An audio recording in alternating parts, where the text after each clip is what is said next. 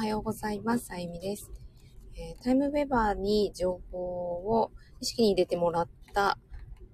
京都をね、振り返っての朝の会ということで、何やそれっていうね、テーマですけれども、皆さんタイムウェバーってご存知ですかね？今日は朝5時半から、まあ、一緒に京都にさん、京都のこの、えー、タイムウェバーを使ったっていうわけではないんですけど、京都で、えー、私のお師匠の呼吸法の、ね、お師匠と、習慣化のプロの、南山幸喜さんっていう方と、あとタイムウェーバーっていうものを使った意識の、えー、意識をこうですね、えー、読んでくれる、えー、機会があるんですけど、それを使ったセッションをされている方の、えー、3人のコラボ講座に行ったんですよね。なので、意識っていうことにものすごく着目をして、面白い自分っていうのを探す、探しに行くっていうね。探しに行ったんかな？なんか私的にはもう何かそこにあるんだなって、ちょっと感じていったような感じはしますけど、あの気づく少しちょっと糸口をね、もらいに行ったような回でした。でその時の膨大な情報をですね、まあ、そうは言っても意識に入れたとは、無意識のね、領域に入れたとは言っても膨大な情報をもらったので、えー、それを整理する機会が欲しいなと思って、参加していたメンバーと一緒に、今日朝5時半から、あの、ズームで集合して、えー、その時のああだこうだをね、話してたんですけれども、タイムウェーバー自体があまり一般的じゃないかな。多分知ってる人最近出てきたんじゃないかなと思うんですけど、まあ、メタトロンとか、あとはニュースキャンとか、まあ、ああいったその周波数をこう、測って、体の中の状態をこう、見るっていう周波数を、そういう意味で測定する機会というのはあるんですけど、タイムウェーバーの場合は意識を測るので、言語化されて、えー、ワードが出てくる。で、その中にインド哲学とか、まあ、向こうの宗教というかですね、えー、そこでの教えみたいなものとかが全部こう情報としてはベースになって詰まっていて、で、その人が一番今必要な情報をそこからピックアップしてキーワードを伝えてくれるんですけど、まあ、実際それやってもらったんですよねやってもらって何を感じたかって読み解く人の,、まあ、そのどれくらい深い知識や自覚があるかっていうのがものすごく重要なんじゃないかなっていうのを感じました。だからその機会さえあれば、まあなんかこう、お告げをもらえるみたいなそういう感覚ではなく、やっぱり気づくあの、つないでいる役目に、タイムウェーバーを使っている方もなるんだなっていうのをすごい感じて、でそこからいただいた言葉と、言葉を、ま書き留めていったんですけど、やっぱりこう、初めてだったので、あ、なんかわかるみたいな、こう、ね、自分が今、普段生活していて、いろいろこう、呼吸法したり内、ね、内観して、自分を自己分析してるときに、うすうすなんか感じてるような、そういったキーワードが上がってきてたので、聞いたんですよ。やっぱりそういうそのピンとくるようなことが言われたりするんですかって言ったら、やっぱそれを感じて生きているっていう証拠なので、あの言われる、言われるっていうかその言語化されると物質的にこう、まあ、ちょっと難しい方もいるかもしれない。この表現が難しい方もいるかもしれないですけど、まあ、意識って見えないですよね。頭の中でとかいうか、まあ、なんかこうか、どこかでこう、ふわっとね、えー、存在してるような感じで、明確にその意識、今眠たいなとか、あのー、寒いなとかそういう考えみたいな、でもどこに浮かんでるのかわかんないその意識ですね。その意識を言語化してくれるので、目に見える形、五感で感じれる形にピックアップしてくれるんですよね。そうするとふ、かなり、あの、刺激になってまた体に入っていくので、その刺激がまた脳が感知して、その情報を探し取って繋がるっていうね、そういった現象が起きるんだなっていうのを改めて感じたんですけど、それをいっぱいにワードをね、いただいて、でもどれもなんとなくピンとくるんですよね。なので、難しい言葉もありますけど、でどういう意味なのかなって、その言われた直後は、なんかこうぼんやりしていたことも、なんか、あ、そういえばあったな、みたいな感じで、生活をしだすと、腑に落ちていくっていうとこまた不思議だなっていうですね。で、ああいったそのコラボセミナーとか講座とか、そういったものって一旦受けてその日がマックスで、あとはなんかだんだんこう、ああ、すごかったなと思ってたけど、なんか忘れていくっていうのがパターンだと思うんですけど、なんかだんだんだんだんじわじわと、まあ、遠赤外線みたいなね、なんか浴びた後もその余波が続くような感じがしていて、あれはちょっとなかなかない、お話を聞けたなっていうワあのワークが多かったんですけどね、れはなんか波及効果の強い、えー、講座というかセミナーだなというふうに思いました。で自分自身ももう京都にねこの昨日行ったぐらいの気持ちなんですけどもう多分1週間以上経っていて、えー、11月の27かな？27かな？に行っていたのでもうね、えー、1週間あっという間に経っちゃったっていう感じでで今日はその時のメンバーと振り返ってで情報を、えー無意識に入れていて、もうここはなんか周波数とかが影響する次元じゃないところに、えー、格納して情報を入れているので、あの、まあ、世の中のですね、電気機器とか Wi-Fi とかからは電磁波っていうのが出ていて、意識、まあ、私たちの感情も電磁波なんですけど、高周波、低周波って、高周波に分類する、分類するので、Wi-Fi が飛んでると夢とかでね、こう、出してるような意識は、な書き換えられるとかって言われちゃうんですけど、まあ、その、電磁波がとにかく出ている。そういったものからも影響を受けないようなところに意識を格納しているっていうことを言われて、だから、要は24時間、あの、どんなことしてても、その影響を受け続けているって今状態なんですよ。で、え最近気づいたのが、不安とか恐怖っていうのがだいぶなんか呼吸法したり、自分のその体で、えー、まあ、恐怖やあの、不安を感じやすくなっている体のバランス崩れているところを整えたりしていると、だんだんだんだんなんか普段が平穏すぎて、つまんないとまでは言わないんですけど、なんか逆に起きないかなみたいな。思ってる自分がいたりするんですよね。まあ、これも意識なので、そういったものを引き寄せるかもしれないですけど、ただその、まあ、割と大きめなハプニングが起きても、もの元から、まあ、あの、ハプニングどんとこいタイプだったので、なんかワクワクして、だ、なんか面白がってしまうような、ちょっと性格でもあるんですけど、それにちょっと輪をかけてる感があって、まあ、ワクワクしながら、何かをこう、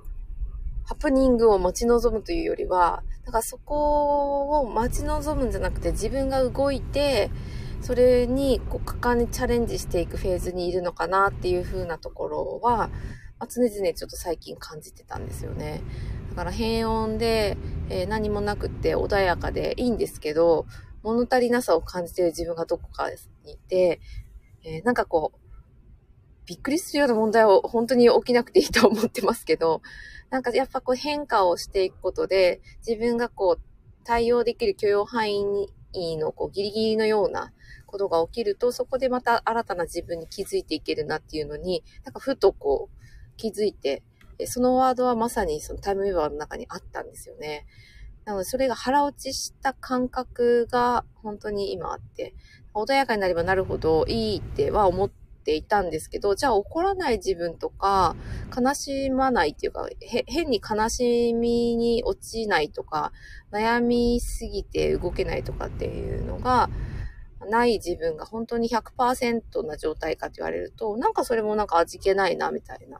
で、もともとその怒りとか、えー、悲しみや嬉しさとか楽しさとか感情っていうのは、持ってるものなので、別にそれって悪くないんですよね。適切にそういう状況で出てるからこそ、その素直に受け取って自分が今どういう状態なのかっていうのを、ま知ることもできるし、え単純には私にはこういうことが悲しいんだって感じる何かこう格言的なものをね、体の中意識に持ってるんだなっていうのに気づけるっていうのが今分かってるので、なんかそこを楽しまずして、なんか何のためにこんなことやってんだろうって最近逆に思い出して、だからどんどん動いて、まあ、どんどん新しいことにチャレンジして、で今まではちょっとできなかったというか、もう二の足踏んでたようなことに今やれ、やろうとしていたり、やったりしてるんですよね。で、そこをなんかこう言い聞かせて進んでいるっていうよりは、あの全然準備ができている感じもあるし、それをなんか素直に受け取ろうみたいな状態の方が強いかなって思っていて、でそれがなんか先を読んでいるわけでもなく、今、たった今来たことをそのまま今の自分で受け取っていこうっていう、その、そういう安心感はできてきたなって。そこに、まあ、昨日もですね、スト、インスタグラムのストーリーであげたんですけど、私の層の尊敬している南山幸喜さんっていう、えー NLP コーチングスクールをですね、英語コーチングスクールをされている方がいるんですけれども、97%の心配事は実際に起こっていないっていうことがもう研究データで分かってますよっていう。97%も頭の中で想像した心配事が起こってなかったら、何のために心配してんだろうっていうね。だからその不安っていうのは特に恐怖や恐怖っていう、そういう恐怖心っていうところから不安っていう感情が生まれているっていうのも分かっているので、まあ、その恐怖を抱かないようにコントロールすることが、まあ、大事ですよみたいなこと書かれてたんですけど、本当に心配するだけ本当損っていうか時間の無駄だなって、もうつくつく思って、で、それをするために何をするかっていうと、自分がその恐怖に変換しているその考え方をもうやめるしかないんですよね。まあ、今のね、世の中、そのコロナでよく例えられますけど、えー、何が本当にそんなに怖いのか。で、その心配事は97%起きないのにずっと怖がっているその状態って何なのか。でそれはもう正しい知識というか、正しいっていうものがなんか厳密に言うと合ってないかもしれないんですけど、まあ、真実に近いような情報や、まあその体験とかが自分の中にないっていうね、それだけで引き起こされてるんだっていう。だから間違ったフェイクニュースや、まあその、ちょっと違った情報に振り回されて、自分がああかな、こうかなっていう、そういう状態がまさに心配事を一番かき立てて引き起こすっていうね、そういう事実もあって、どこからどうやって情報を取るかっていうのがものすごく重要だっていうふうにえ言われていたんですけれども、本当にそうだなって思うんですよ。テレビつけたらなんかね、もう今の私だったら何言ってんだろうって本当思い、思えるようになったんですけど、本当になんかこれで恐心に陥ってる人がね、いるんだろうなって、今日は何人ね、えー、どこどこで、みたいなクラスターが起きてって。えー、もう現実問題ほんと見てみてくださいっていうのはね、ありますよね。で、その病気の起こる、その、からくりみたいなのも知ると、あ、病気ってどういうことで引き起こされてるのかなっていうのも、分かっちゃうんですよね。もう、これもわかることなので、だからやっぱどこから情報を取るか相当重要だなって、えー、思います。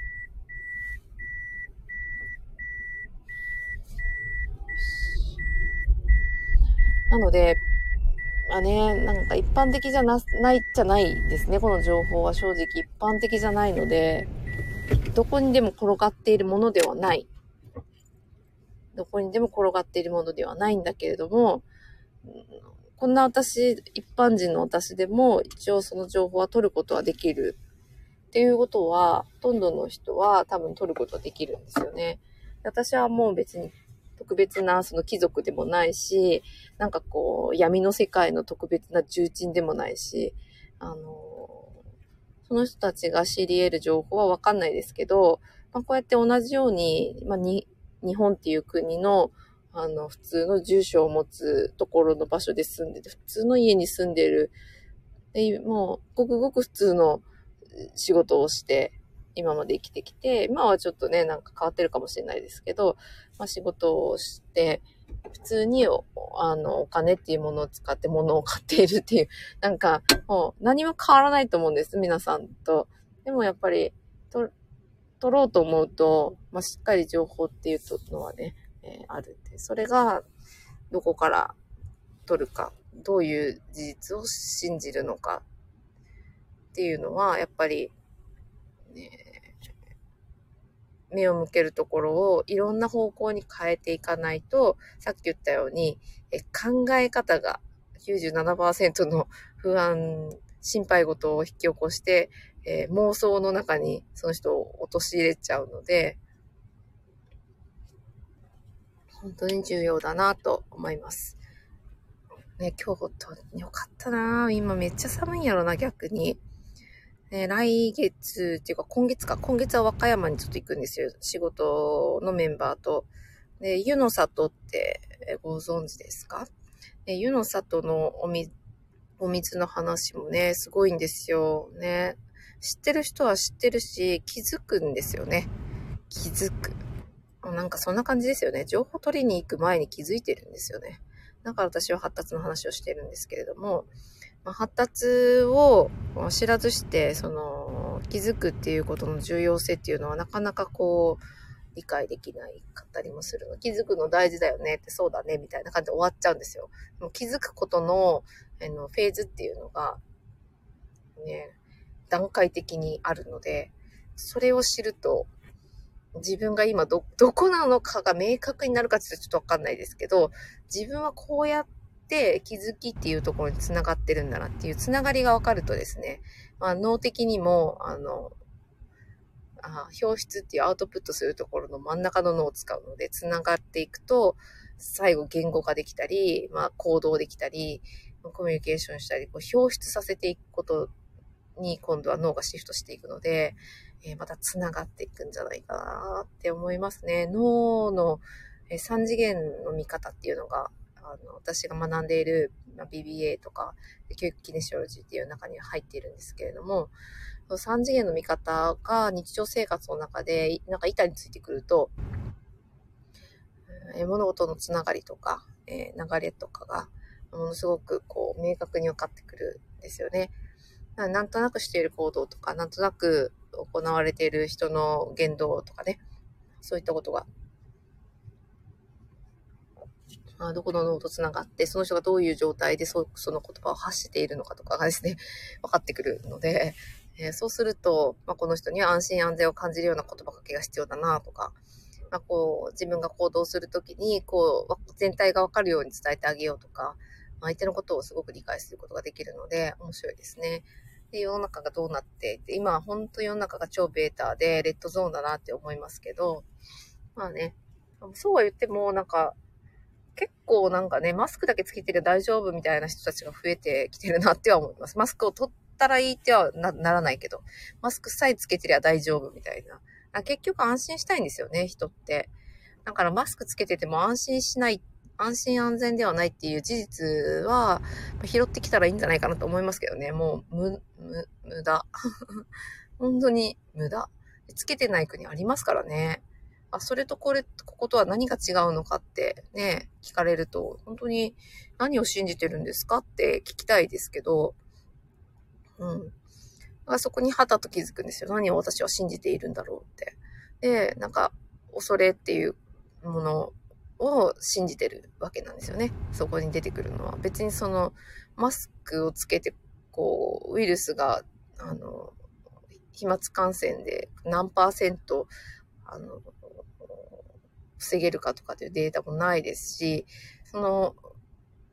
形状と状況から見て、どのくらいの効果を出すかっていうのは、優にあの出ないっていうのはわかるんですよ。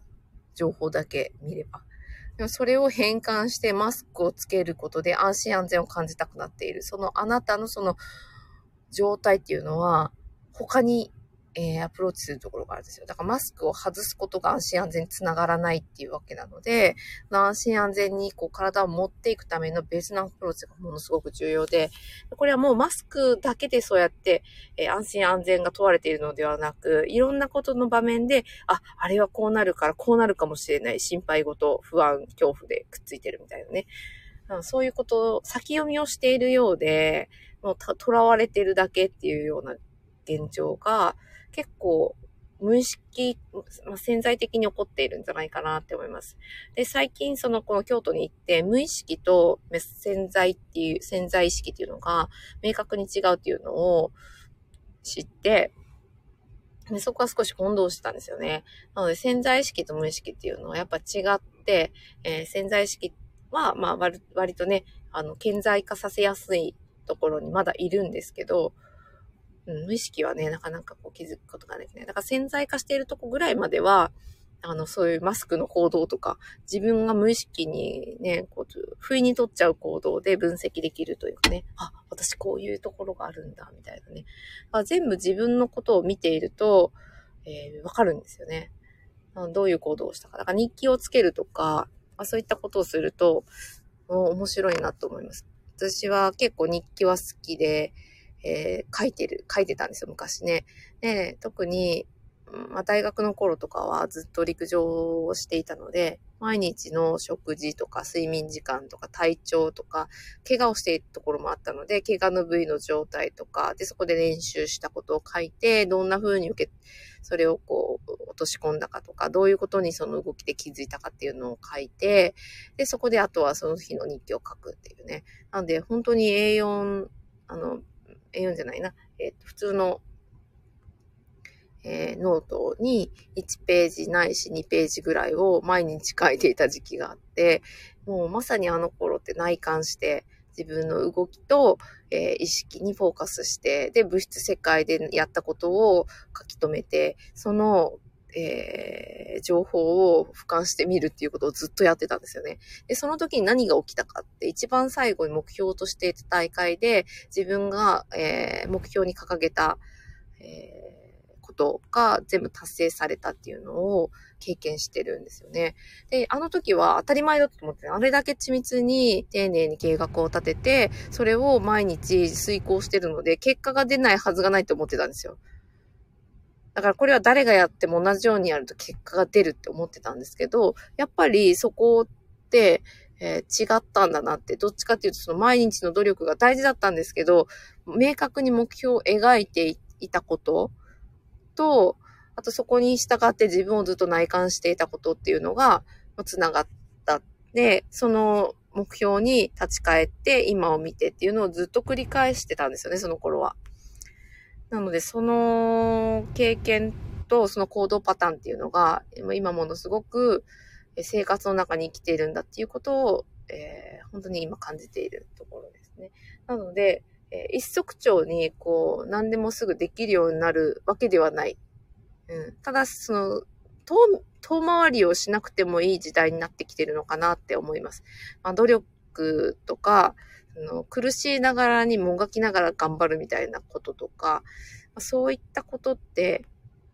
割とこう必要ない時代に来てるなっていうのも感じていて、どっちかっていうと自分がその受け取ったものに対して、いかにこう素直になれるかの方が、今はものすごく時代的に必要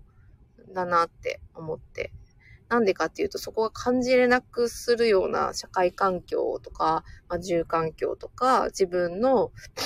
うん、状態っていうのが強く出ている人が多いので、もうとにかく自分の中にある声っていうのが聞こえなくなっている人が多いなっていう。まあ、小脳不全っていう言葉を最近聞いて、もうガーンって感じだったんですけど、もうまさに小脳不全の方が多い。で小脳不全って多分調べられると、いろいろこうキーワードが出てくるんですけど、まあ、要は暮らしの中で小脳不全にするようなことをやっちゃってるんですよね。うん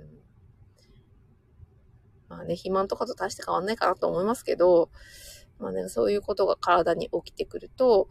あの、肥満はね、あの、体が重いな、脂肪がいっぱいついて、動きにく、みたいな、代謝がね、えー、落ちてるのかなと、筋肉があっていう、明確ななんかこう原因みたいなのをなんとなく想像できるんですけど、小脳不全だといろんなとこに影響出ちゃうから、小脳は一つの、ね、名称で、えー、示されているけど、いろいろ役割持ってるので、まあそういう意味では、まあ、小脳不全ってってちょっと思っちゃいますけど、でもなんかそのいろんな司ってるところが明確にいろいろこう分かれているがゆえに、そこを見ていくと、あの、することは見えてくるんですよね。うん。だからそこを小脳不全にしてくれる、まあ、環境ホルモンとかもね、関係してるみたいで、もうまさにあなたプラスチックに熱いお湯注いでませんかみたいなね、言いたくなっちゃう。ついついね。えー、缶コーヒー飲みまくってませんかとかね。えー、ね、なんかさ、そこを説明しだすと相当長くなるんですけど、あのね、いろんなものが、えー、体の中にね、そうやって勘違い、勘違い物質が入ってきやすい世の中なんで、うんまあ、そういうものを日常で、まあ、大量に使っているというか、ね、使う機会が多ければ多いほど、からなりますよね。えー、コンビニの弁当でチーンってしてもらって食べてるとかね。うんまあ、影響を受けないようにすることも多分できるんだろうなっていう想像はあるんですけど、じゃあ日常生活みんながそれをできるかっていうと、ちょっと疑問っていうね。できる技術はあるけれども、それが常にできるような状態でいられるかっていうあり方ができるかっていうと、結構修行ですよ、これは。ねなんか、祈りを捧げないといけないかな。なんか怪しいけど。そうそう、自分は、あの、えー、周波数的にはね、愛の周波数とか言われますけど、そういった周波数で満たしてあげるという自分で、えー、ありがとう、感謝の気持ちを持つっていう。言葉ではね、言えるんですけど、こう、心の中からその感情を湧いて周波数を出すっていうと、やっぱりちょっとなんか簡単にはできないかな。みんな人のことを妬んだりとか、ね、怒りが湧いてきたりとか動くじゃないですか。それを固定させて、なんかそこの感情だけにするっていうのもね、やっぱなんか訓練っていうか練習みたいなのが必要かなって思いますね。なんでやっぱり、え、そうならない自分単独で体だけで多分持っていけるけど、そこの環境ホルモンとか科学的なものとかから自分をこう守っていくほどの、え、エネルギーを持っているかって言われると、それは本当に、えー、じゃあ明日からそうしますみたいなことはできないかなって思います。はい。えー、ちょっと長くなりましたけど、話もそれましたけど、タイムウェーバーに情報意識にね、入れていただいた、その京都のえコラボセミナー振り返って朝ですね、え朝の会というのを今日やって、え呼吸法もちょっとやって、で、そこでは、もう自分自身がもももらってた、もうすでにもらってた言葉をもう一回こう回想して、で、えー、まあ一週間ぐらいの期間を振り返って、えー、どういうことに気づいたかなって。で、同じね、会に、今日朝の会に参加してた方で、えー、気づきやすくなったっていうね。で、それをこう、腑に落とす時に腹落ちさせる、その速さみたいなのが、なんか速くなった。要は、こう、ブロックみたいなのがなくて、スーッとそれをね、素直に受け取れる自分がなんかいるような気がするって言っていて、でもそうなると相当早いですよね。気づいてもそこで、いや違うっていう抵抗感っていうのは必ず発生するんですよね。今までの自分と違いは違うほど、ホメオスタシスがスイッチオンして、もうその、そのなんか違い、今から変わるみたいなのやめてくれみたいな体が悲鳴をこう上げるっていうか、もう拒否反応を示すっていうのが絶対起こってくるんですけど、それを分離して素直にこう、行動として移したりしていくと、めっちゃ早いんですよ。だから恐怖心のあのね、何パーセント、97%はちょっとここに置いといて、行動は行動で取れると本当に早いなって思っていて。なんかそういうことなのかなって今ちょっと思ったりもしてるんですよね。またそのやってくださった寺岡さんとクリスマスイブに、じゃあじゃあクリスマスにお話しする機会があるので、聞いてみたいことの一つにあげとこうかなと思います。はい。もう気になる方はタイムウェバーとか、えー、寺岡祐希さんとか、寺岡里沙さんとかで調べると、えー、このタイムウェバーに関しては情報が出てくるんじゃないかなと思います。で、本も売ってあるので、本も面白いんじゃないかなと思います。私も友達からこの本あるよって教えてもらってたんですけど、ずっと買ってなかったんですけど、今日今朝買いたくなって、えー、えー、アマアマゾンのポイントが、あの、ギフトポイントがあったんで、それで、ちょっと買っちゃいました。